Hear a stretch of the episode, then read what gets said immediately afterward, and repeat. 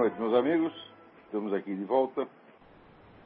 Hoje, excepcionalmente, fazendo o programa na quarta-feira em vez de na segunda.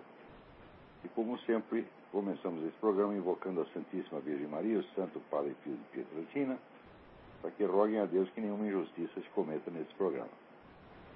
Mas parece que foi a semana das ameaças. Houve lá um sujeito que escreveu para o, o, o Reinaldo Azevedo, né? Dizendo aqui, olha que coisa interessante, ó. Reinaldo, fica ligado, baralho. O dia que eu te encontrar, vou enfiar uma bala na tua cabeça. Fica ligado, seu filho da juta. Mas olha só. Hum, que, mas que tipo, hein? O Reinaldo que vai botar a polícia atrás do cara porque identificaram o IP, onde veio a coisa. Tomara que pegue mesmo. E também, na semana chega aqui uma comunicação da, da América dizendo que aqui o organizador da Marcha Mundial contra Chávez, que é o chefe da Fundação Um Milhão de Voces, Miguel Andrés Fierro, também foi de, eh, objeto de ameaças e agressões contra a sua residência. Então, o pessoal está ficando desesperado, porque muitas verdades indesejadas estão vindo à tona, né? Todo mundo já entendeu qual é, qual é a do Chaves, inclusive qual é, qual é a do seu Lula também, né? Quer dizer, o Lula parece ter uma espécie de círculo de proteção em, em, em torno dele, mas isso não vai durar para sempre, não. As pessoas às vezes se recusam a, a, a enxergar a realidade, né? Aquele negócio do brasileiro, oh, o governo é uma merda, mas o Lula é bom? Mas isso também, isso não vai durar para sempre, não. Aqui, é essa semana que me chega um, um, aviso de que vai sair um filme chamado 13 terceiro Dia, a respeito do milagre de Fátima. Esse, é, o filme vai ser lançado no dia 13 de outubro, simultaneamente em Portugal, onde foi filmado, e nos Estados Unidos, dirigido dois diretores, Ian e Dominic Higgins, que é um filme muito fiel aos acontecimentos. De qualquer modo, é, antes mesmo desse filme, eu sugiro que vocês vejam o documentário Heaven's Key to Peace, a chave celeste para a paz, que vocês podem comprar pelo site www.fatima.org é uma das coisas, melhores coisas que eu tenho visto a respeito de, do, do milagre de Fátima e também do problema da recusa de sete papas até agora. Sete papas até agora se recusaram a obedecer à ordem da Santíssima Virgem Maria de fazer uma, reunir os bispos de todo o mundo e fazer a consagração da Rússia ao Sagrado Coração de Maria. Vocês lembrem que a aparição em Fátima aconteceu uh, uma, poucas semanas antes da Revolução Russa, né, que era uma coisa que ninguém previa essa altura. Se você falasse naquele dia o nome de Lenin, ninguém sabia quem era Lenin no mundo. Mas sabia que estava havendo algum problema lá na, na Rússia, mas que os comunistas fossem tomar o poder na Rússia é uma coisa que ninguém podia prever, nem na véspera, quanto mais né, 20 dias antes. E é, a Virgem Maria se ref, referia explicitamente aos erros da Rússia. O que seria erros da Rússia? Os erros da Rússia vão se espalhar pelo mundo, vão tomar conta do mundo inteiro. Né? Note bem que, mesmo depois de acontecer a Revolução Russa, muita gente não sabia que os camaradas eram comunistas e muitas não acreditavam, muitos não acreditavam que os caras eram comunistas. Você vê, logo depois da Revolução, houve, inclusive, um aumento de investimentos na Rússia, porque quando se contava que o sujeito lá era comunista, ninguém acreditava. Como hoje também, gente fala do Foro de São Paulo, também ninguém acredita, mesma coisa. Então,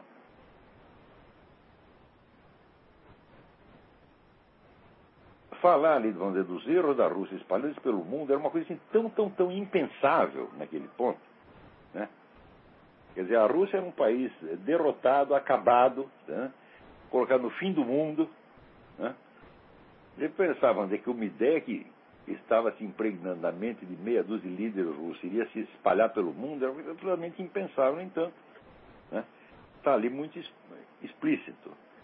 E a advertência é a seguinte: façam essa consagração, senão os erros da Rússia vão se espalhar pelo mundo e vai haver muitas guerras. Vai haver, quando terminar essa guerra que ainda estava em curso, a guerra de 14, quando terminar essa guerra, dentro de pouco tempo vai surgir uma outra que será anunciada por estranhos fenômenos celestes. Mas muito bem. Uma ou duas semanas antes de eclodir a Segunda Guerra Mundial, houve uma estranha luminosidade nos céus de Paris, uma coisa que milhões de pessoas viram. Esse é um fenômeno até hoje inexplicado. Então, houve o sinal, houve o cumprimento da profecia, tudo, tudo exatamente como foi dito ali. Ainda assim, veja, nós estávamos em Pio XI, né? acho que é Pio XI antes Pio XII, não lembro se é Pio XI ou... Era Pio XI, Pio XI, Pio XII, é, depois veio João XXIII, Paulo VI, João Paulo I, João Paulo II e agora Bento XVI. Estamos no sétimo Papa e a consagração não foi feita ainda. E por que não foi feita? Vocês assistem esse documentário e está lá o, o padre Paul, Paul que é, vamos dizer, o grande, o campeão da causa de Fátima no, no mundo, né? explicando, olha, todo, tudo o que Nossa Senhora falou em Fátima é o desmentido antecipado de toda essa porcariada modernista que dizer, tomou conta da igreja depois do Concílio Vaticano II. Né? Então, eles não, não podem fazer a consagração da Rússia à Nossa Senhora, por quê? Ah, porque isso vai ofender a igreja ortodoxa e vai atrapalhar a nossa política ecumênica. Ah, mas que se dane a política ecumênica? Isso é para tu pensar nessa frescura numa hora dessa? Os caras estão pensando que a Santa Virgem é o quê? É, é, é uma assessora do Vaticano que fez um relatório e deu um palpite? Será que é isso? Eles estão tratando como se fosse isso. Isso é uma sem e tem que acabar já. Agora, eu leio aqui que houve aí o encontro, ou está marcado o encontro do Papa Bento XVI com o patriarca ortodoxo para combinar exatamente a realização dessa consagração. Isso é uma coisa importante, se for feito, mas olha aqui, não adianta fazer pela metade, tem que fazer exatamente como Nossa Senhora disse. Entendeu? Ali é, é, assim, é que nem receita médica, tu tem que fazer o negócio a risco ou então não faz nada, tá? Agora, de não fazer nada, as consequências já, já se, se evidenciaram, né? São consequências catastróficas em escala mundial. Então, olha aqui que coisa interessante, né? Eu estou lendo, eu li aqui, aqui na Folha que três estudantes universitários na Venezuela ocuparam nessa segunda-feira a sala de entrada da Embaixada Brasileira em Caracas. Né? E dizem que não vão sair de lá enquanto o governo do Brasil não aceitar uma intermediação entre o grupo que, das pessoas que estão protestando e o, o presidente Hugo Chávez. Né? Os meninos querem que o governo venezuelano convide a Comissão Interamericana de Direitos Humanos da OEA para avaliar a situação de direitos humanos no país. Eu digo, bom, também é a OEA, meus, meus filhos. Pô, não tem ninguém melhor para você chamar lá. O pessoal da OEA é, é, é, tudo primo do Hugo Chaves, primo do Zelaya, pô. É, é, é impressionante. Agora, uma, um negócio que você tem que pensar é o seguinte, faz uns 50, você, esse pessoal de Nova Ordem Mundial, esse pessoal também daqui, que coordena, que manda na esquerda mundial, esses camaradas, eles têm muita gente, muita gente muito capacitada, com muito dinheiro pelas costas e muito tempo para agir. Eles podem fazer plano para 50, 60, 70 anos depois. E eles não param de pensar nisso o dia inteiro. Então, eles acabam inventando umas coisas do arco da velha, tá entendendo? E até você descobrir, até você entender o que eles estão fazendo, passa algum tempo. E quando você percebe, às vezes é tarde. Eles estão inventando novas modalidades de criar uma ditadura, onde que ninguém nota. E quando você acorda, você já está completamente amarrado. Né? Por exemplo, agora inventaram um negócio aqui que o governo aqui garante que com esses novos planos de, de, de saúde do, do presidente Obama, né? o direito de você escolher o seu próprio médico está assegurado. Bom, é verdade, o direito está lá. Né? Só que daí houve um, um, um deputado aqui, eu nem estou achando o nome do cara, ele. Ah, tá aqui, tá aqui, tá aqui. Ele fez um. um é, como é o nome? Pera, pera, já, já, já acho já. Ah, Kevin Brady. Kevin Brady é chefe do comitê é, Comitê Econômico do Partido Republicano. Então, ele começou a estudar, eu disse, bom, tá bem, e se e, no novo plano econômico existe esse direito, como é que eu faço para exercê-lo? Né? Então, ele começou a ver todos os passos burocráticos que o sujeito precisaria percorrer para ele chegar a poder escolher o seu médico, para chegar a ter reconhecido o seu direito de escolher o seu próprio médico. E ele fez um diagrama aqui mostrando todos esses passos. Né? Esse diagrama vocês encontram no, no site, olha aqui, da, não deixem de ver, www.ameripac.org. É um negócio tão complicado, mas tão complicado. Você tem que percorrer os 200 passos burocráticos para ver se no final você vai ter ou não o direito de escolher o seu médico. Então, sim, você tem o direito, mas é impossível exercê-lo. Então, é assim que os caras põem as coisas, impõem as coisas hoje. Eles não falam assim, olha, está aqui socializada a medicina e ninguém pode mais escolher o seu médico. O médico que está lá no INPS é o cara que vai te atender. Ponto final. Eles não fazem mais isso. Nós não estamos mais no tempo de Stalin, tá entendendo? Agora o negócio é assim, é com baldes e baldes de vaselina. São toneladas de vaselina, mas é que você não sente o negócio. Você vai sentir é no dia seguinte, você tá entendendo? No dia seguinte você acorda com aquela dor anal, você não sabe o que foi, você começa vagamente a recordar. Ah, é o plano econômico do Obama, é o plano de saúde do Obama. Né? Agora, se a gente fala em Obama, tem aquele famoso negócio, diz-me com que andas e eu te direi quem é. Né? Você começa a ver a equipe do Obama, né? saiu um artigo aqui do Matt Barber, saiu no Town Hall, townhall.com. O artigo está uma maravilha, vocês não deixam de ver.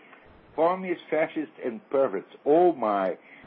Comunistas, fascistas e pervertidos. Ai meu Deus do céu. Ele começa a ver quem é a equipe do Obama, é um negócio assim.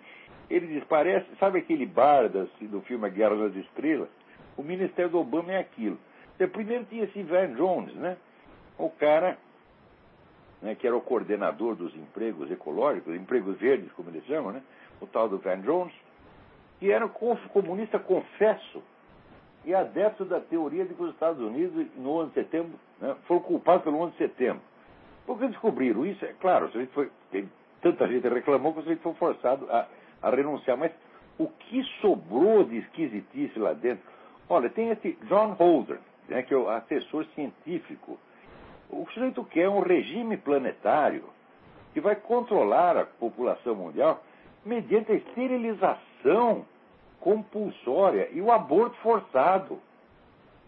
Mas é claro que esse sujeito é o doutor fantástico, o cara é completamente maluco, é um perigo para a humanidade. Como é que esse homem pode andar solta por aí, né? Daí tem um outro, né? O, o chefe lá do Departamento de Assuntos Regulatórios, Cat Sunstein, é o sujeito que acha que os animais devem ter o direito de processar as pessoas. Você precisa ser processado pelo seu gato, pela sua tartaruga, pelo seu canário, tá entendendo? É, o cara fala um negócio desse, ele fala perfeitamente a sério, não é gozação, não. Né?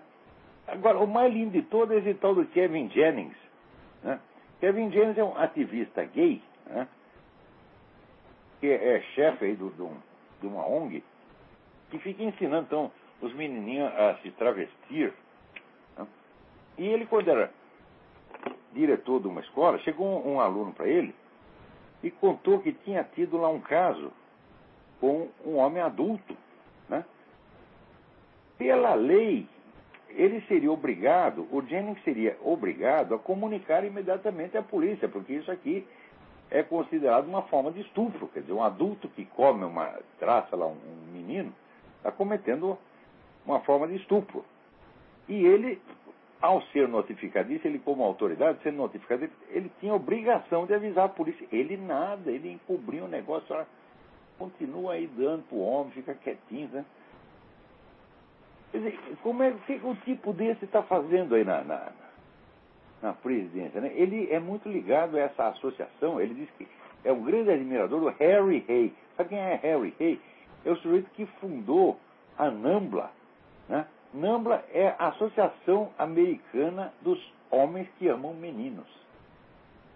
Não, a Associação Americana dos Homens que enrabam meninos. Porque amar, amar meninos. Eu amo menino, eu tenho um monte de meninos, tenho cinco filhos lá, tenho quantos netos, já perdi a conta, amo todos eles.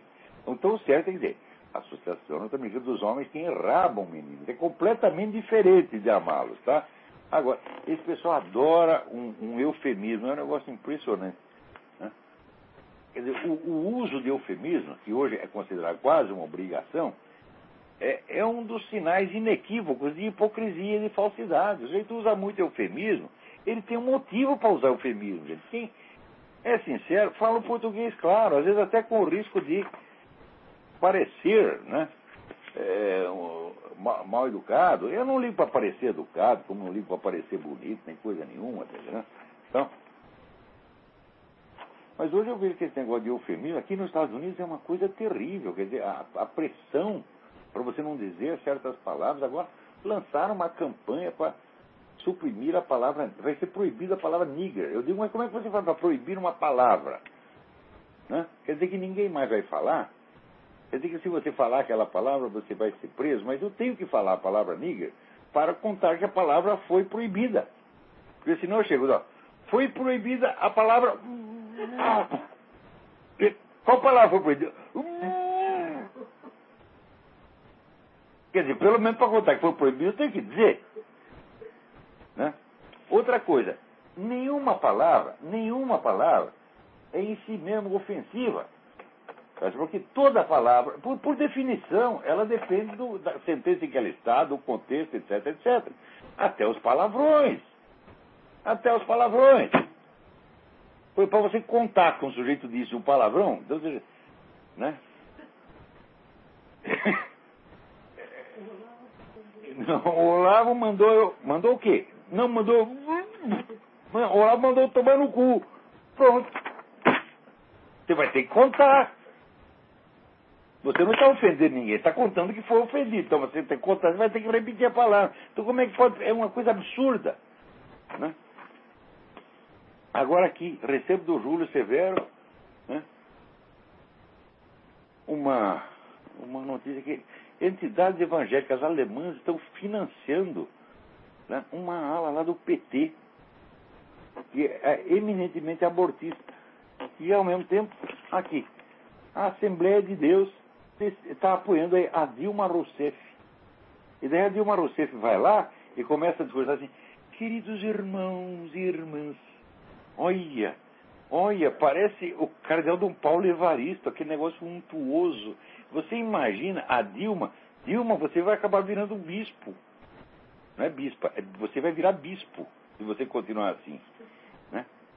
Ai, ai, ai. Daí ela faz lá, ela não faz um discurso, ela faz um sermão e diz lá, baseado no Evangelho de João, vim para que todos tenham vida e abundância. Né? Vida e abundância, para ela, é o tal do Bolsa Família. É, né? é que Deus não teve essa ideia antes. Você está entendendo? Tem que ver o Lula, porra. O que, que Deus faria sem o Lula? Para dar vida e abundância para as pessoas. Né? Agora, não bata nem o Lula, precisa da Dilma Rousseff. E depois os caras não querem que eu fale palavrão.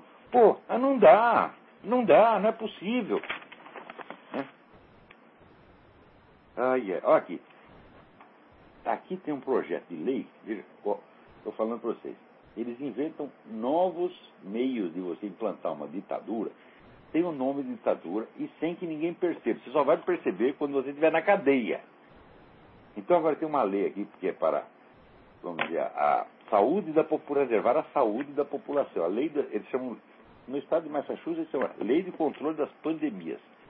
Pandemic Control Bill. Né? Assim, quando dá uma epidemia ou pandemia, né?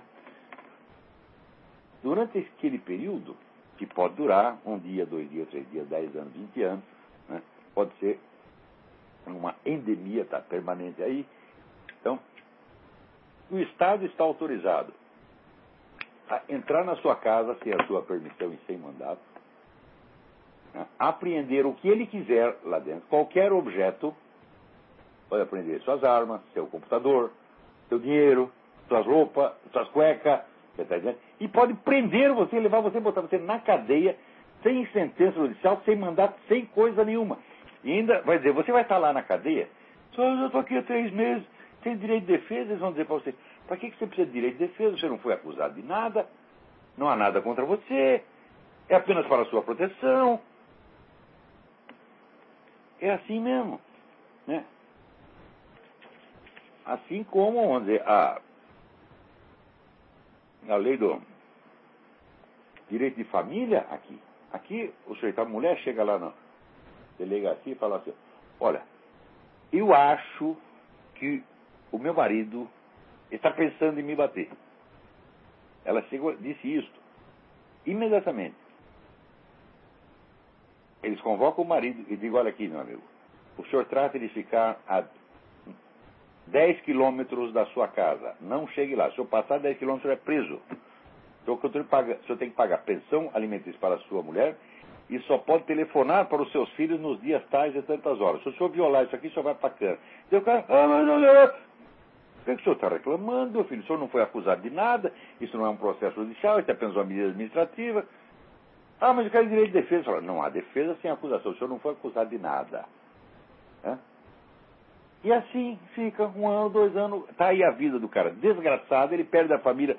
Se você tinha uma família, sua família estoura no ar como uma bolha de sabão. Puf!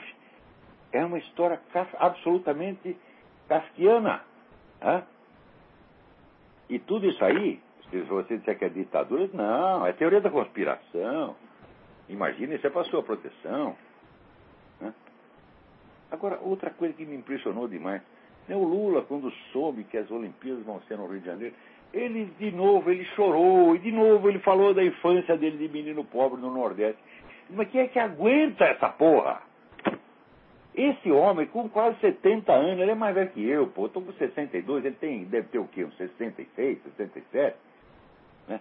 Ainda está com autopiedade, meu saco. Olha, você Leia lá a obra inteira do Machado de Assis. Machado de Assis teve uma infância pobre, miserável, que nem o Lula. E que nem eu tive. Também é igualzinho. Eu passei pobreza, tudo. Além de pobreza, estava doente. É? Você não encontra uma menção aos sofrimentos dele na infância. Porque não é normal um homem carregar a autopiedade pelo resto da vida. Normal é você esquecer essas coisas, nunca mais pensar. E você olha para o mundo, você vê o estado do mundo, você fica com dó dos outros e você se esquece. É isso? Isso aí eu aprendi há 40 anos atrás, 30 anos atrás aprendi isso aí com o meu grande amigo Juan Alfredo César Miller. O princípio da saúde mental e o princípio da moral é você esquecer de você mesmo e pensar em alguma coisa mais interessante. Né? Agora, o cara é presidente da República, será que falta assunto para ele pensar? Será que falta problema para ele pensar? Será que falta sofrimento humano para ele ver num país que tem 50 mil homicídios por ano? Porra! Né? E no meio de tudo isso, ele, ah, minha infância de menino pobre do Nordeste. Mas que viadagem, o presidente! Para com essa viadagem, essa coisa feia dessa autopiedade. Isso é um mau exemplo que você está dando para todo mundo. Não tem vergonha na cara. Cresça, homem, cresça, porra. Você já viu ele derramar alguma lágrima por essas vítimas de homicídio no Brasil? Não. Nunca nem fala disso, não está preocupado com isso. Né? Aliás, outro dia está aqui, né? Você vê, qual é o, você vê qual é o espírito da coisa? Aqui, General Luiz Cláudio Matos. Né? Falou aí no jornal, saiu no jornal A Crítica, comandante militar da Amazônia. Ele disse o seguinte: o narcotráfico não é um problema de segurança nacional, não é um problema para as Forças Armadas, do que 50 mil brasileiros por ano são duas guerras do Iraque por ano. Ô generalzinho, acorda, porra! O que, você tem nessa cabeça? Né? E o pessoal vem falar para mim da honra das Forças Armadas. Esse cara desonra as Forças Armadas. O homem que diz isso, e primeiro, ele não sabe que o narcotráfico hoje não é apenas banditismo, que o narcotráfico é uma arma estratégia, estratégica, que o narcotráfico é controlado pelas Farc, que é um órgão revolucionário associado ao Foro de São Paulo, que as Farc recebem ajuda de todo o Foro de São Paulo, que são quase 200 partidos políticos, muitos dos quais estão no poder, Você não sabe disso, seu general? Volta para a escola, rapaz. Mas é claro que ele sabe, ele sabe tudo isso tanto quanto eu. Agora, se o general, que é o comandante militar da Amazônia, que é por onde entra essa, essa droga toda, para matar criança nas escolas brasileiras, esse general está insensível ao problema, como é que você vai querer que o Lula, que está lá em Brasília, na Ilha da Fantasia, né, se comova com 50 mil mulheres? Não, ele se comove com ele mesmo. Eu lembro que eu uma vez assisti um filme, que era Cândida Herêndida, né? uma coisa assim. Era uma história do Gabriel Garcia Marques, que é um autor comunista pra caramba. E ali tinha a avó, a avó botou a neta no puteiro, né? A neta de 12 anos estava lá dando para os homens o dia inteiro, coitadinha, né?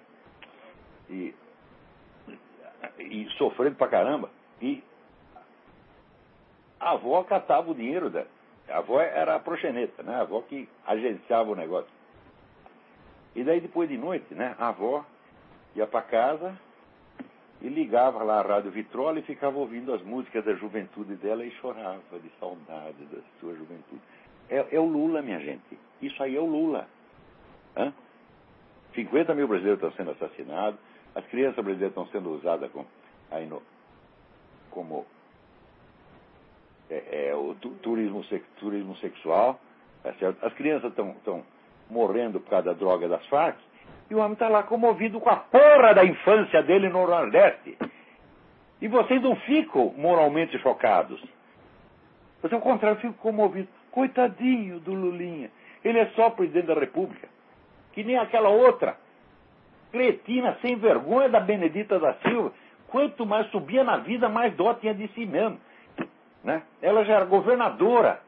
Ainda estava sofrendo por causa do tempo dela na favela. Ah, puta merda! Vocês já viram alguma vez eu ficar aqui comovido da minha infância triste? Meu filho, se eu contar minha infância, você chora, tá entendendo? Por isso mesmo que eu não falo daquela merda, você tá entendendo? Vou lá ficar com dó de mim mesmo? Eu não vou ficar com dó de mim mesmo, nem no meu enterro, meu filho, tá entendendo? Quando eu morrer, eu falei aqui para minha mulher, olha, quando eu morrer, vocês têm que fazer festa. Você vai lá, me enterra, vai na missa e pô, fazer uma festa, tá certo? Porque esse negócio de ficar chorando, porra, né? Eu odeio esse filme americano, né, os americanos adotaram um estilo de interpretação que é, é nojento, é barbaramente exagerado, né? E morre um amigo, daí o cara se agarra no cadáver do amigo e fala, ah! o que, que é isso, né? O cara não está mais ali, porra, ele já foi pro céu, pro inferno, não está mais ali, o que está, né? Porra, agora ficar afagando cadáver, puta merda, faz sentido isso aí, né? Caraca, né? Agora, veja, aqui, é para ficar com dó dos outros aqui. Vicente Aguiar Vieira, empresário brasileiro, está mais dois meses em poder das Farc na Venezuela. Né? Sequestrado, está lá. Por que, que, o Lula não fica com dó dele? Né? Não, ele está cagando. Cagando e andando. Você está entendendo? Agora, o pessoal está contentinho com o Lula, por quê? Porque a economia está estável. Ora, a economia está estável por um único motivo. Né? O Banco Mundial deu lá a fórmula para o antecessor do Lula, seu Fernando Henrique. O Fernando Henrique fez tudo de acordo com a receita dele, que não foi ele que inventou. E, evidentemente, deu certo. Por quê? O banco não quer que os seus clientes vão à falência. É a coisa mais óbvia do mundo, porra. O banco quer que o seu cliente prospere, fique rico e pague o que deve. Todo banco quer isso. Ninguém banco, nenhum banco quer destruir você. Só comunista que acha isso, né? E,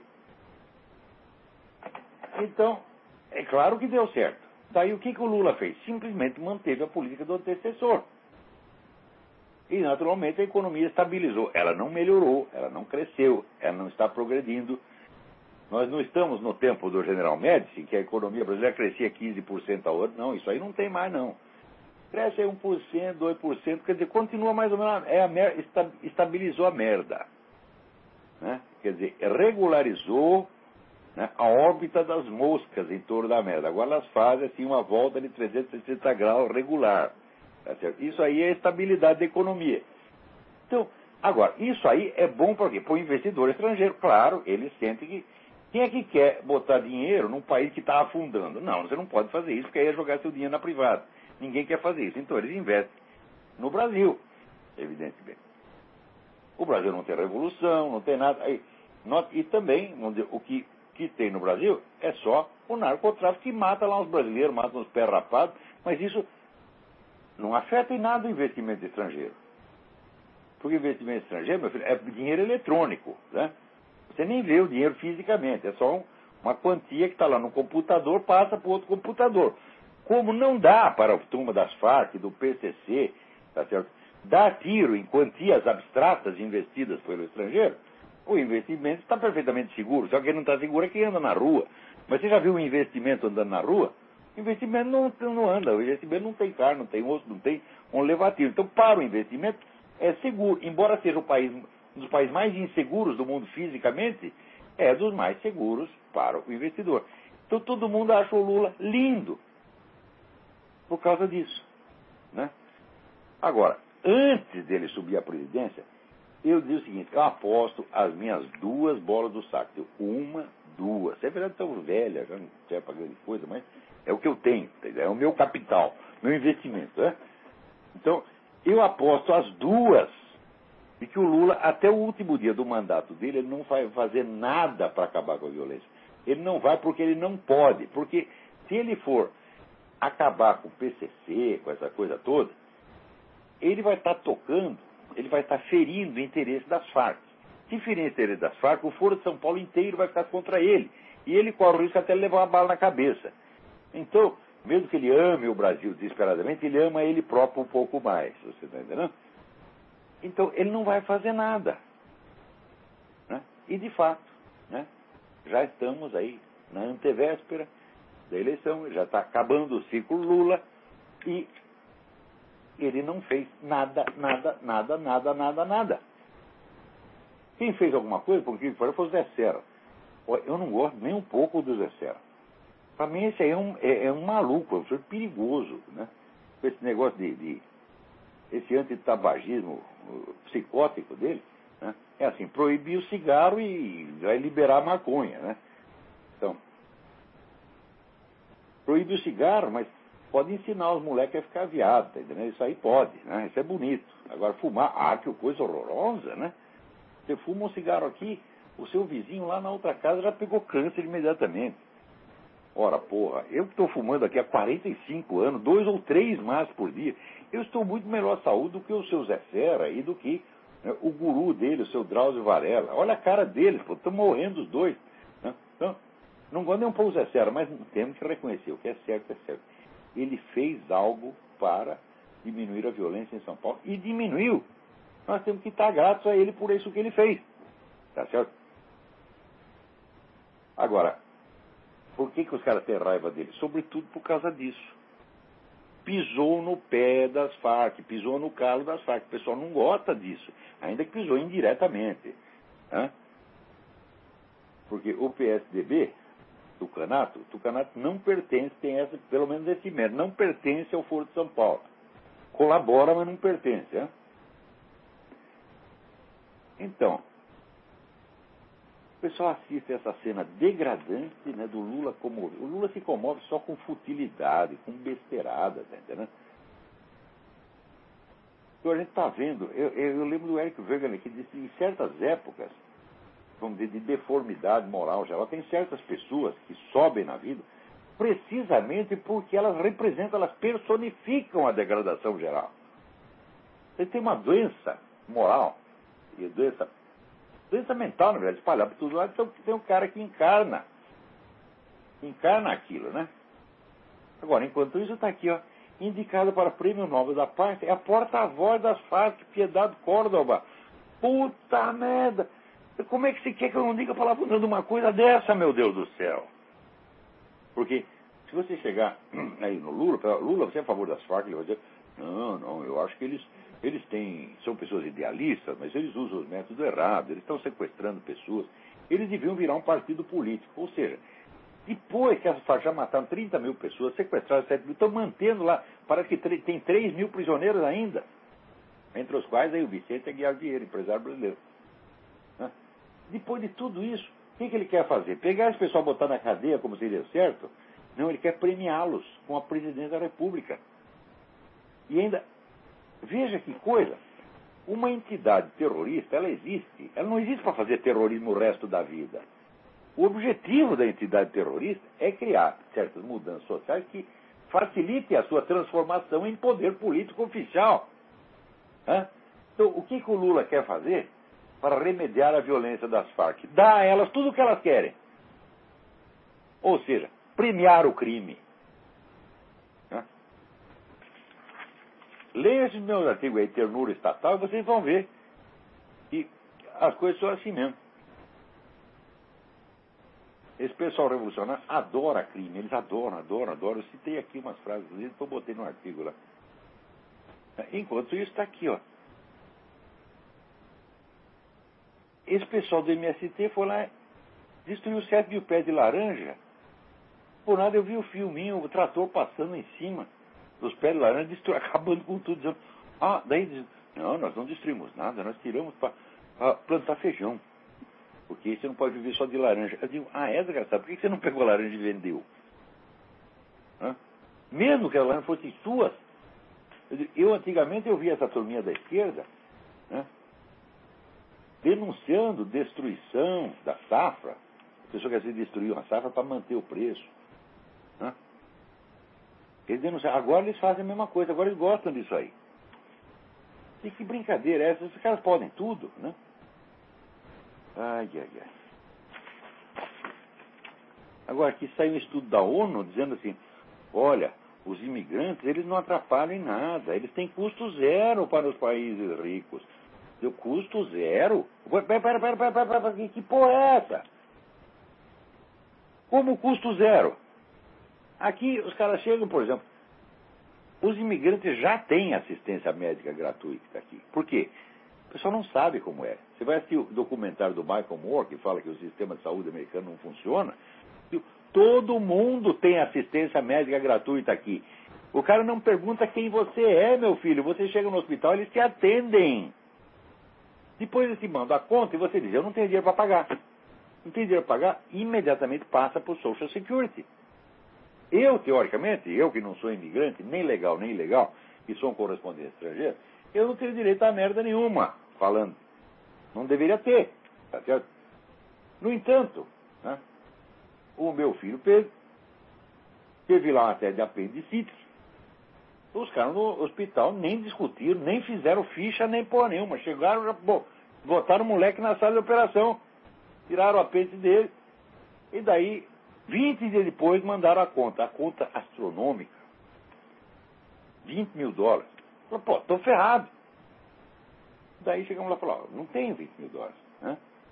E o chefe, ah, não tem problema. Passaram a conta lá para o Social Security. Então o senhor paga aqui só o anestesista, paga um pouquinho. Estão lá pagando a miserinha, em vez dos 20, 20 mil dólares. Isso é que é um sistema de saúde, minha gente. Os Estados Unidos têm o melhor sistema de saúde do mundo. Tá? Tem alguém na linha? Alô, quem é? Alô? É Daniel, Alô, é Daniel do Rio de Janeiro. Daniel, tudo bem? Diga aí. É, eu queria perguntar se você acha que a teoria da evolução biológica das espécies poderia ganhar uma nova interpretação filosófica que não fosse incitadora do racismo. Ah, pode, pode, não só pode, como isso até já existe. Você tem.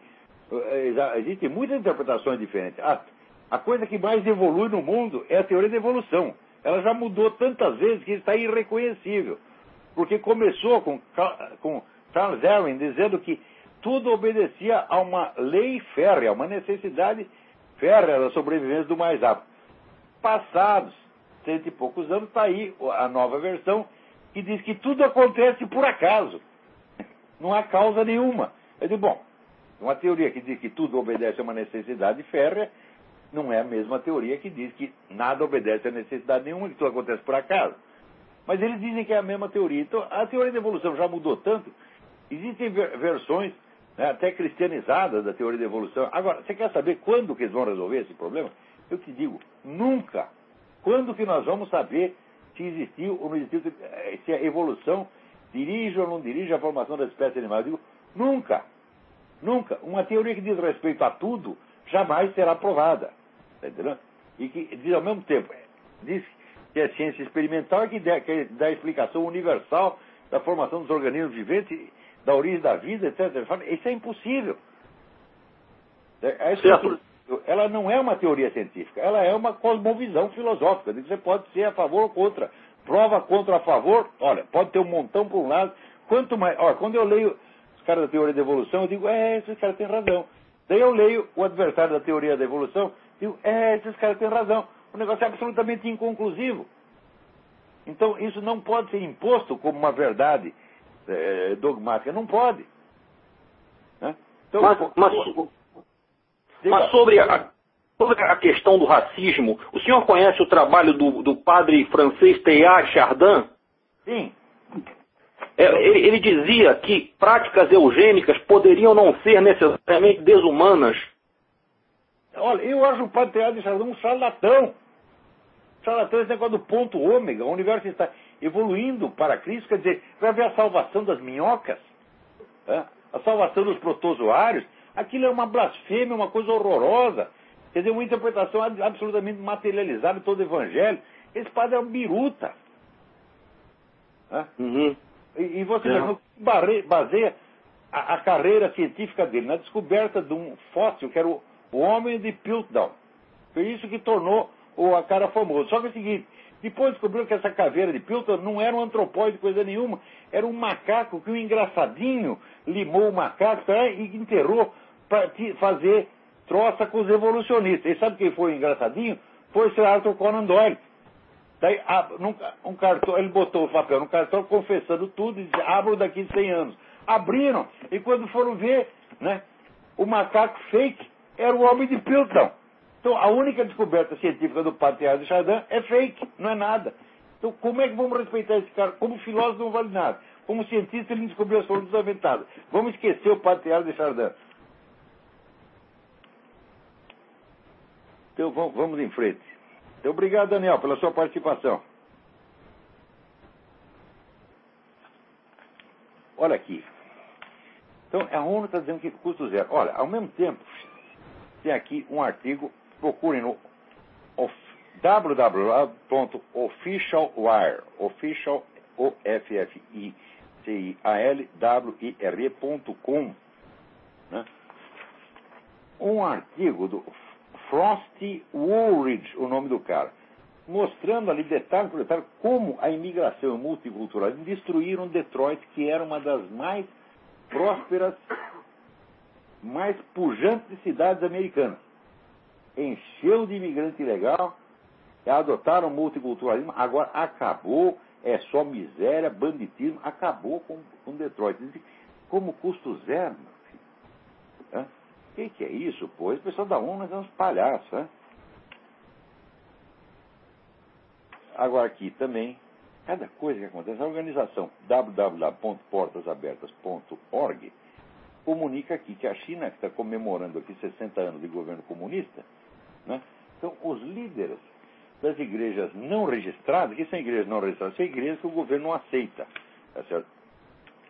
E são sobre igrejas cristãs, evidentemente. A perseguição está pior. Os caras são presos, a igreja é invadida, fecham os templos.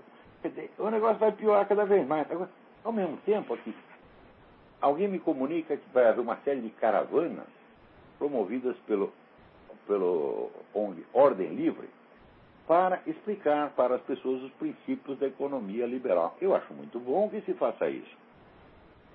Tem bons amigos meus, tem o Vinícius, Diogo Costa, Bruno Garchag, eu acho ótimo.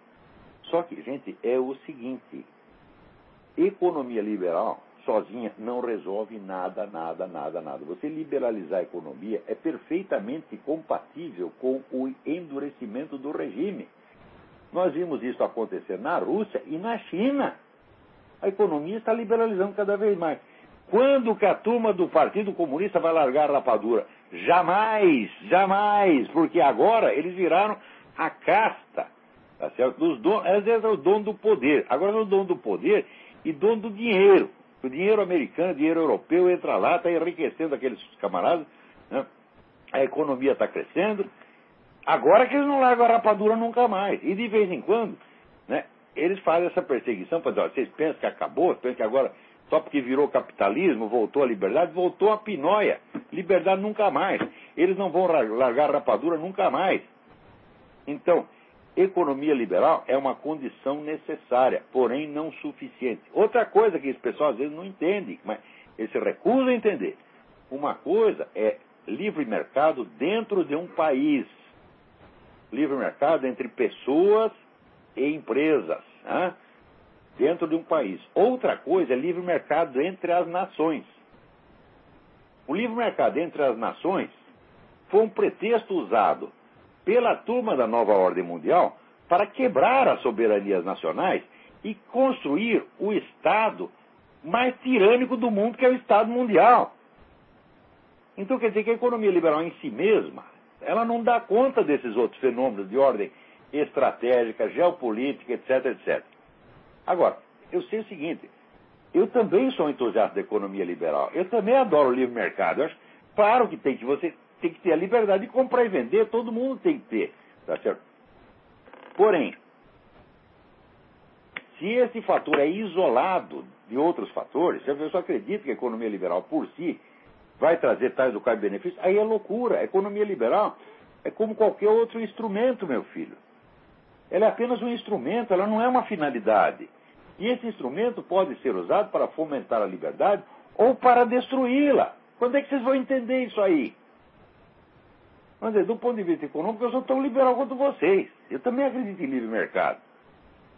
Só que eu sei que a economia não é tudo, mercado não é tudo. Eu sei que, por exemplo, os fatores militares. Como é que você faz com. Né, os fatores. Ah, aqui nós temos um livre mercado. Entra aqui uma nação de 300 milhões de habitantes que tem canhão, foguete, bomba atômica, etc, etc. E uma naçãozinha ali do lado de 2 milhões de habitantes que não tem um estilingue. E você faz o livre mercado. Para que, que vai servir esse livre mercado, meu filho? O livre mercado vai servir para estuporar com a nação pequena, tá certo? Não economicamente, os caras vão prosperar, vão ganhar dinheiro, claro. O país vai ficar mais rico. Né? Só que a soberania nacional vai para o brejo. Então, você veja, o livre mercado pode ser usado como um instrumento de tirania.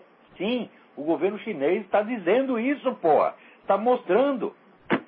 Quer dizer, essa expressão idolatria do mercado é a expressão que a turma da esquerda usa. Mas, mas em certos casos, essa expressão é perfeitamente exata. O cara que acredita que né, economia liberal é tudo, é o centro das coisas, uai, você pode ser instrumento de estratégia que você não compreende. Alô, quem, quem é que está na linha aí? Vamos lá, quem está falando aí? Alô? Alô? Alô? Quem é? Mestre João. João, tudo bem? Tudo bom? É, primeiro quero dizer para o senhor é, que Deus abençoe você e sua família aí pelo que você está fazendo. Muito, muito obrigado, muito obrigado. Seus netos também. Eu queria saber a sua opinião, o que, que, que vai dar na eleição do ano que vem, o Serra, a Dilma? E se o PSDB vai usar o passado terrorista da Dilma? Olha, é, é bem capaz de usar, mas eu, sinceramente, eu tenho certeza que tanto faz PT quanto o PSDB. Sei. O, fato, assim, o Lula já disse, e o, F, o FHC, mais de 10 anos atrás, ele já disse, não há divergências ideológicas entre nós e o PT. Há apenas uma disputa de cargos. A política deles uhum. é a mesma. A diferença é apenas adjetiva, tá entendendo? Ambos seguem a mesma política que vem determinada pela ONU. A ONU faz os planos e manda os caras fazer, e eles seguem igualzinho. Os dois. Há uma diferença de estilo, mas essa diferença é absolutamente insubstancial. O PSDB é inspirado pela London School of Economics, socialismo fabiano, meu filho. O que, que é o socialismo Sim. fabiano? É o socialismo com vaselina. Que é o que está vigorando hoje em dia. Você vê o tempo das, das insurreições socialistas, já, já passou. Agora, eles fazem o socialismo por cima, devagarzinho, tá e com vaselina anestésica. Esqueci como é que chama. Tem aí no Brasil tem uma pomada anestésica. Esqueci. Sei. Não. E esse socialismo que você fala é geralmente para. É dessa pomada aí que o Obama está usando aqui, entendeu? e, e esse socialismo que você fala, quanto tempo demora para acontecer? Processo de quantos anos? 60, 70 anos. Você a sociedade fabiana foi inventada por dois agentes do governo soviético, Sidney e Beatrice Webb. Só que ninguém sabia que eles eram agentes do, do governo soviético. Ficou sabendo porque eles morreram. Na época parecia, ah, é um socialismo diferente, socialismo democrático. Nada, é a mesma coisa. O símbolo do movimento fabiano é uma tartaruga. Hã? Uhum. Olha, é baseado naquela história tartaruga que ganhou a corrida do viado. É isso? Uhum. Sei. Então, é, eles, vão, eles vão devagarzinho, devagar, devagar. Já passou várias gerações, eles não têm pressa. Mesmo porque, você vê, esse negócio socialismo, o socialismo é inatingível. Por quê? A economia socialista, a economia se for totalmente centralizada, ela se torna inviável. Porque Uhum. no mercado as coisas não têm preço. Se não tem preço, você não pode fazer cálculo de preço. Se não pode fazer cálculo de preço, você não pode planejar a economia. Então a ideia da economia planejada é autocontraditória, ela não se realiza jamais. Mas você pode ir se aproximando dela, como, sabe o que é uma assíntota, aquela curva que vai chegando, chegando, chegando, mas nunca chega? Socialismo é isso. Eles ficam empurrando, empurrando, empurrando, empurrando, cada vez aumenta mais o poder deles, nunca chega na porra do socialismo, mas é sempre no cu dos outros. né? É que nem o Hugo Chaves, né? Que vive que nem um rei, mas o povo vai começar a sofrer daqui a pouco, eles né? veja, esses. Tem um amigo meu que mora na China, mora conhece, 17 anos, ele diz, é a turma do partido lá, rapaz. Eles estão milionários, todos eles, bilionários. Um bando de Exatamente. picareta, sempre foi assim. Eu nunca vi comunista viver mal. Ele pode passar aperto durante um tempo, tá certo? No dia seguinte eles logo se arrumam. Você vê no Brasil, o Brasil teve 2 mil prisioneiros políticos ao longo dos 20 anos de governo militar. 2 mil no total. Que era tudo, em geral, turma da guerrilha. De vez em quando prendiam um que errado também, mas aconteceu. Injustiça aconteceu. Mas era tudo pessoal da guerrilha.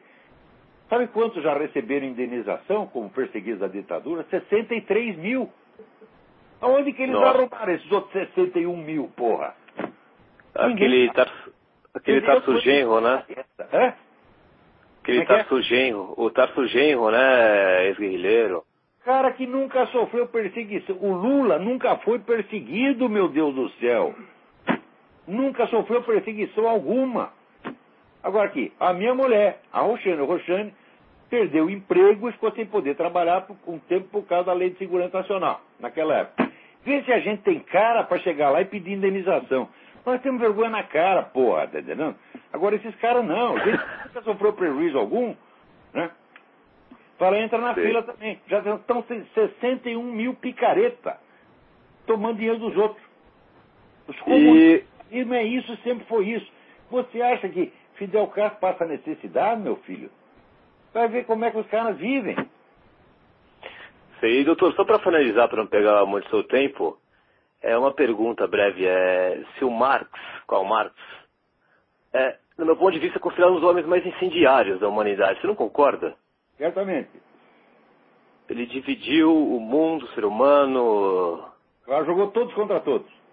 é, 150 milhões de mortes comunistas, é um absurdo. E tem gente que defende isso e a maioria dos professores.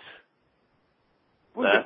quanto pior eles fazem, mais eles têm a necessidade de se idealizar como santos. Eles exageram, exageram as suas virtudes inexistentes para encobrir dentro dos seus próprios olhos os seus próprios crimes e pecados inomináveis, tá entendendo? É assim, olha, se ele- qualquer bandido, qualquer chefe do narcotráfico, você vai ver que ele é um sujeito sentimental, né? Ele, ele tem aquele sentimentalismo bocó. Isso aí serve para compensar a sua consciência culpada. Ele esmaga a consciência né, embaixo da ilusão que ele cria a respeito de si mesmo, fingindo para si mesmo que é bom. Isso é uma doença mental, gente. Isso chama-se histeria. Histérico é o É. sujeito que sente não o que está acontecendo, mas aquilo que ele imagina. Como o Lula.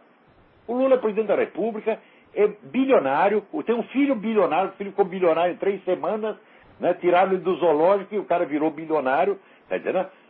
É, é, E, e ele está lá com dó de si mesmo, que ele ainda é um menininho pobre do Nordeste. O que, que é isso aí? É Nossa. histeria. O cara não sente o que está acontecendo. Você E tá o regime que. Eu estou entendendo, e o regime não dá certo, e mesmo ele vendo que o capitalismo ajudou em vários lugares do mundo, Mais- Isso mais eles vão se apegar ao socialismo. Por quê? Eles- Eles não aceitam confessar o seu pecado, o seu erro. Eles não aceitam dizer, olha, Nós fizemos tudo errado e matamos um montão de gente, nós não prestamos. Eles não aguentam dizer isso. Quer dizer, quanto mais crimes eles fazem, mais eles vão mentir para si mesmos e, portanto, vão fazer mais crimes. Por isso que eu estou dizendo, esse negócio de. Não é só comunista, não. Todos esses movimentos que inventam uma sociedade melhor e, em nome dela, exigem a concentração de poder, são todos psicóticos. A mentalidade revolucionária tem que ser erradicada, ela tem que ser proibida. ah, é, aqui tem um plano do mundo melhor. Ah, é? Vai pro hospício, filha da puta. mundo melhor. Olha, você vê, eu tenho 62 anos, eu tentei melhorar em algumas coisas, eliminar alguns defeitos e vícios da minha personalidade. Consegui, dos 345 que eu tinha, eu consegui eliminar uns 3 ou 4, depois de 20 anos de esforço. Então é o seguinte, eu estou tentando fazer um Olavo melhor. E olha, estou apanhando, você está entendendo? É muito difícil você melhorar uma pessoa. Você está entendendo? Sim. Quanto mais é outra Eu daqui onde eu estou, eu posso fazer um jogo melhor? Não posso, não tenho esse poder. Agora, como é que eu vou fazer um mundo melhor, porra? Quem tem que fazer um mundo melhor é Deus. Como é que a gente faz para fazer um mundo melhor? Você pede que Deus faça. E você faz a sua parte, que é pequenininha. Você está entendendo? Então, por exemplo, a pessoa chega para mim, ah, qual é a solução que você apresenta para tal problema, tal problema? Não apresento solução nenhuma. Eu só estudei um treco e só estou falando disso aqui. Eu sei que tem que acabar com a mentalidade revolucionária. Só isso, não sei mais nada. Então, é isso que eu posso fazer. Ah, depois uhum. acabar a mentalidade revolucionária aqui, vamos fazer depois, só não tem a menor ideia. É Agora, todo político, todo candidato a vereador, ele chega lá, eu sou candidato a vereador para o São Tomé das Letras, está aqui meu plano de um mundo melhor. Né? Garotos na escola, a professora chega e diz, né? Joãozinho, Zezinho, Pedrinho, faz aí uma redação. Minha proposta para um mundo melhor. E daí, ah, para aquele bando de Hitlerzinho, Stalinzinho sentado lá, inventando para um mundo melhor. Porra! Isso é loucura. Nós temos que tirar é. essa ideia da cabeça das pessoas. É verdade. Então tá bom, professor. Obrigado aí pela sua participação. Um abraço. Abração, tudo de bom. Peraí, quem, é, quem mais está aí? Alô? Olavo? Eu? Oi, é o Felipe. Felipe, tudo bem?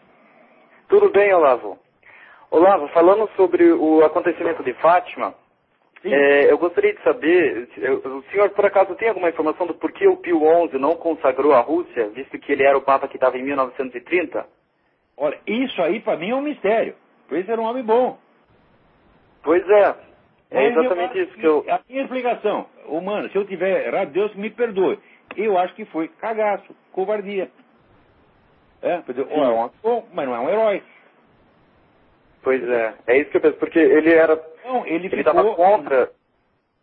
Ele ficou incrédulo, não sabia. Agora, você veja, se ele não soubesse a coisa, muito bem, mas e depois que estourou a Segunda Guerra, exatamente como Nossa Senhora previu, mas exatamente com o mesmo sinal no céu.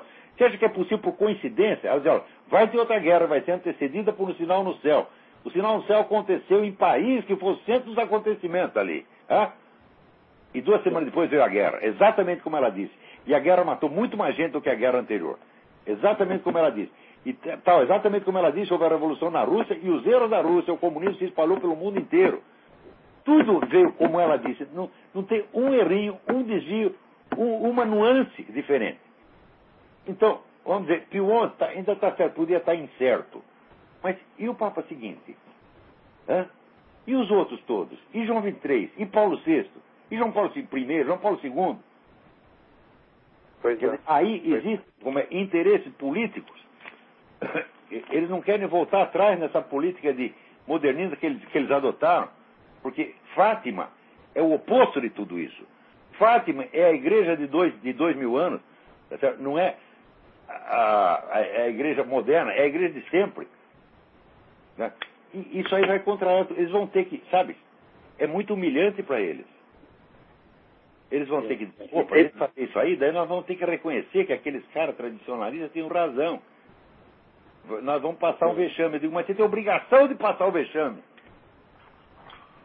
Sim, é, mas o que mais é, como, como eu, como ser humano, vendo tudo isso acontecendo, o que mais me contraria é justamente É, o fato é que o que me parece, quer dizer, o que parece bem claro é que eles, ah, por uma decadência, creio que da consciência do, de cada ser humano, devido à época, eu creio, Claro. é, eles já esqueceram que eles estão, eles devem dar, é, as, devem pedir conta pelos seus atos a Deus e não exatamente aos outros homens. Aí eu não posso, eu não vou negar que esses papas tenham fé, que sejam cristãos, eu não posso, eu não posso chegar a esse ponto. Tá certo? Mas que não eram pessoas valentes, não eram mesmo, você está entendendo? Agora, por que, que o sujeito vai, vai ter medo aos 70, aos 80 anos? Ninguém é eleito papa com 18 anos, né? com 15 anos de idade. Pensar, ah, eu não posso arriscar. Né? Isso porque eu tenho toda uma vida pela frente. Ninguém é eleito papa jovem. Agora, o que, que tem de comovente um velho morrer? hã? Meu filho, se eu morrer aos 20 anos é para chorar. Agora, se eu morrer aos 90, ô, é para fazer festa, é? Viveu 90 anos, bela vida, agora vai descansar. Entendeu? Então, por que ficar com medo disso aí? Um Papa não tem direito de ter medo, não. Sim, de fato, né? Justamente porque. Bom, o senhor já sabe que já desligou o programa, né? Ah, já acabou? Já, já acabou. Mas eu vou continuar falando aqui, então. Tá. É, o, é o Felipe aqui da, da França, mas é que. Não, tudo bem, eles. Bem, Oi, tudo bem? Então, tá me escutando bem? perfeitamente. Tá. Então, é que. Então, é isso que, por mais que eles já. Eles tenham toda a formação cristã, etc., pra mim parece que falta, tá faltando mesmo. É aquela coisa que, que diz até no próprio livro, o, o último combate lá do, do demônio. É, parece que realmente é uma. Bom, é. Parece que tá, tem alguma coisa de errado, que tá, é, tem tudo a ver com a mentalidade revolucionária mesmo, que as pessoas elas estão com a, Ah, com a mente. Você veja aqui, os, os caras ficam se apegando a, a picuinhas, tá certo? E os grandes problemas eles ignoram, como o Concílio Vaticano II inteiro suprimiu o assunto comunismo como se não existisse, que é o maior problema que a igreja já teve ao longo de dois mil anos foi o comunismo. Né? Já nós vamos discutir todos os temas importantes para a igreja, exceto, exceto o principal. O que, é isso, porra? Sim, sim, de fato. Ah, Do mesmo modo, E- você vê, na esfera moral, qual é o primeiro mandamento? Ama a Deus sobre todas as coisas. Isso quer dizer, Deus está introduzindo um princípio de seleção hierárquica. Né? First things first, como dizem os americanos. Primeiras coisas primeiro. Então a gente tem que julgar tudo na perspectiva da hierarquia de importância real. Deus mandou fazer isto, meu Deus do céu. Você está entendendo? Sim, Agora, de fato.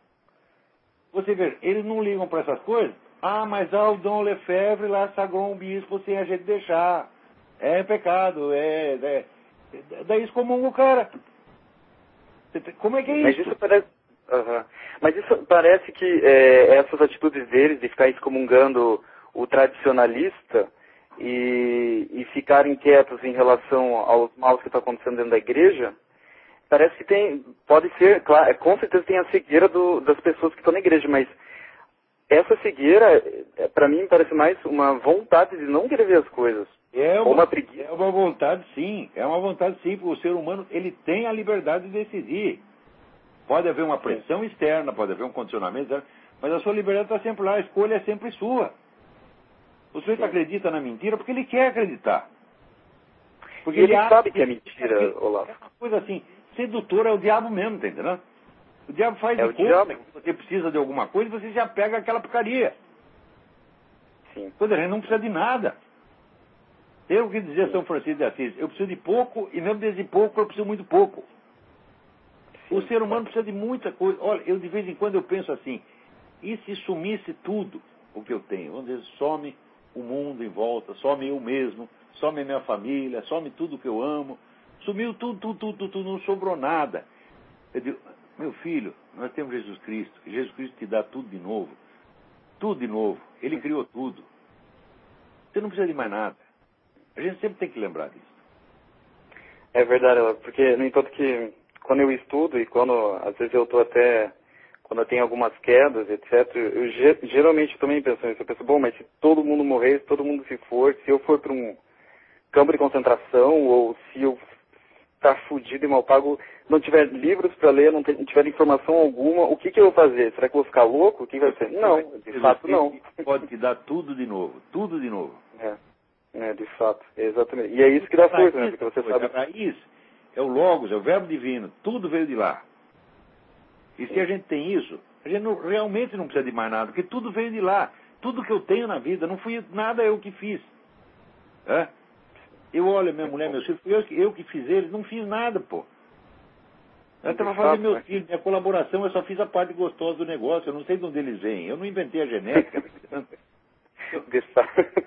ele só dá a parte prazerosa e o resto ele faz. O resto ficou por conta de Deus, tá entendendo?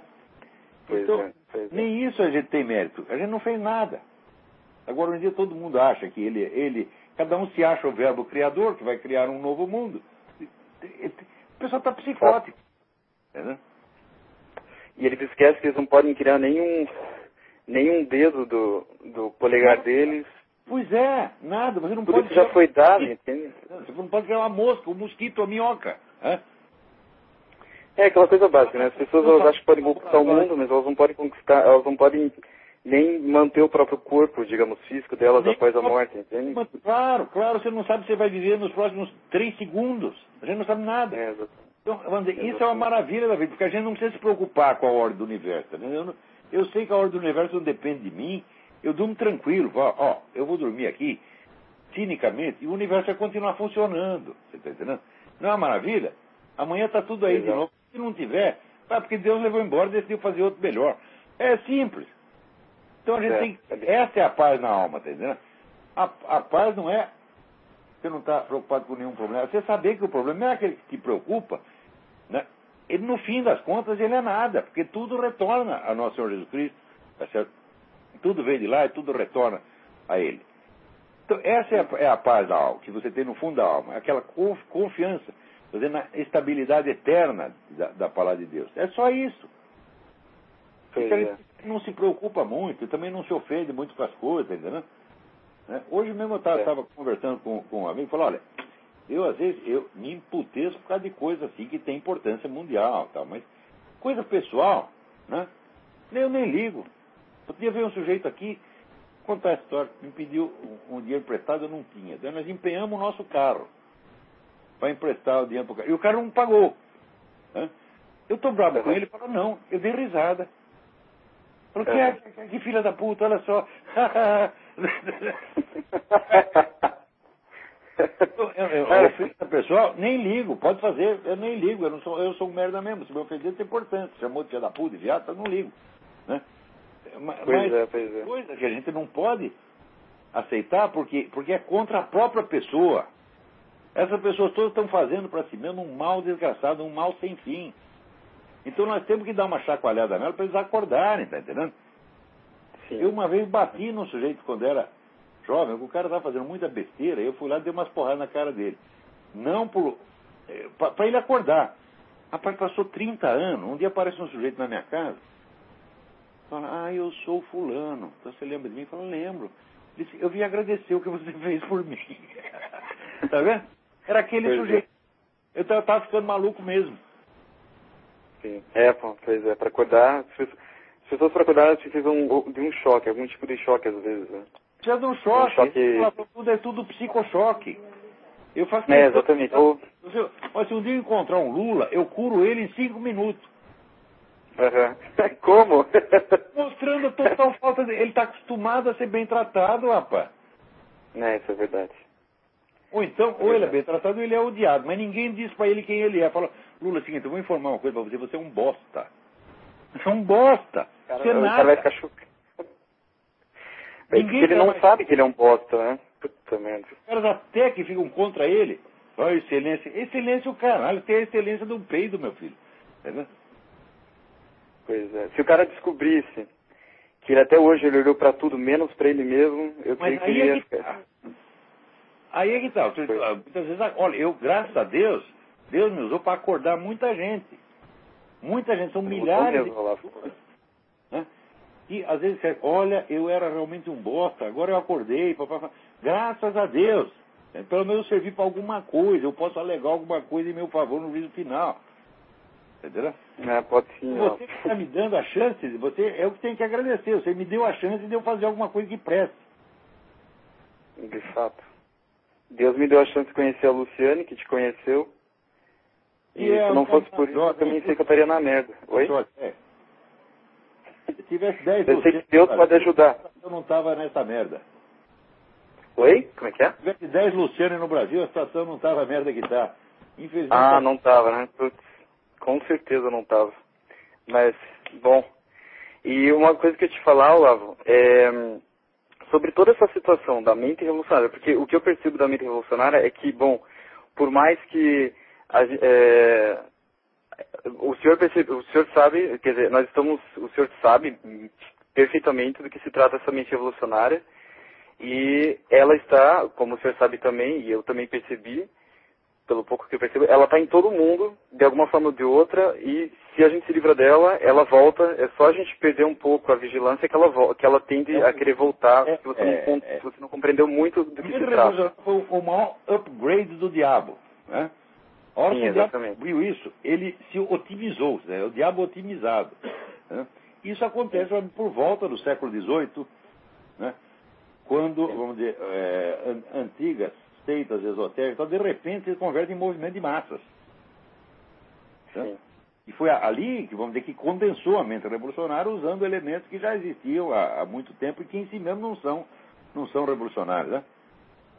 A partir daí, já a coisa ficou muito grave. E eu acho que a gente precisa pensar seriamente, vamos dizer, como é que nós temos que adaptar a nossa filosofia moral para dar conta dessas coisas. Sim. Ele não, é, é, o diabo inventou pecados novos, meu Deus do céu. É? Não, e, e esses aí. E esse, e esse problema da, da inversão na, na cabeça das pessoas, e que está incluso justamente a, a cegueira e a bidimensionalidade, ou seja, você não você não consegue ver mais as coisas com profundidade, e as pessoas até esquecem que há uma profundidade, ou nem percebem mais, isso aí é algo que assolou já a maior parte das pessoas, porque isso a gente, eu vejo no dia a dia e vejo a tendência a vir até em mim quando, é, quando digamos assim, eu tenho certas quedas, etc., interiores. Olha, felizmente e... existem os pobres no mundo, né? Pobres, miseráveis, que não têm o que comer, esses não estão afetados de mentalidade revolucionária são as melhores pessoas. Eles não estão não estão contaminados porque eles não sabem de nada, eles não sabem ler, né? não, não tem televisão. Né? Graças a Deus ainda existem essas pessoas no mundo. Sim, sim. E, mas olhando para tudo isso, Lavo... Já, já fudeu, já todo mundo está contaminado. Tá todo, é, eu sei, está todo mundo contaminado. Olha, ontem eu estava lendo aqui um negócio, comprei um livro aqui, que era um autor, chama René de, René de la Tour du Pin. É um cara importante na catolicismo francês. Então, quando você vai ler, o cara está lá com a proposta de uma sociedade melhor. Você está entendendo? Sim. A ser realizada mediante a concentração do poder, sob pretexto católico. Eu digo, está aqui a mentalidade revolucionária. Pois é. Nós não tá temos que inventar uma sociedade cristã. Nós temos que ter uma alma cristã, completamente diferente, é? É, exatamente. É que eles exteriorizam aquilo que tá, eles querem transformar para o plano material morbidamente material, eles querem transformar algo que é, que é espiritual só, que está no nível espiritual, não está no nível material. Aí é que está. Aí é que está. Os caras não podem crescer. A administração do mundo se faz, não é do homem sobre o mundo. Vai do homem para Deus e de Deus volta para o mundo. Tá certo? Então é indireto. Nós temos muito pouco poder nisso aí. Então, Por exemplo, essa tentativa de é, união mundial eu, aí. É? Oi, fale. Se a administração do mundo se faz, não é do homem sobre o mundo. Vai do homem para Deus e de Deus volta para o mundo. Tá certo? Então é indireto. Nós temos muito pouco poder nisso aí. Essa tentativa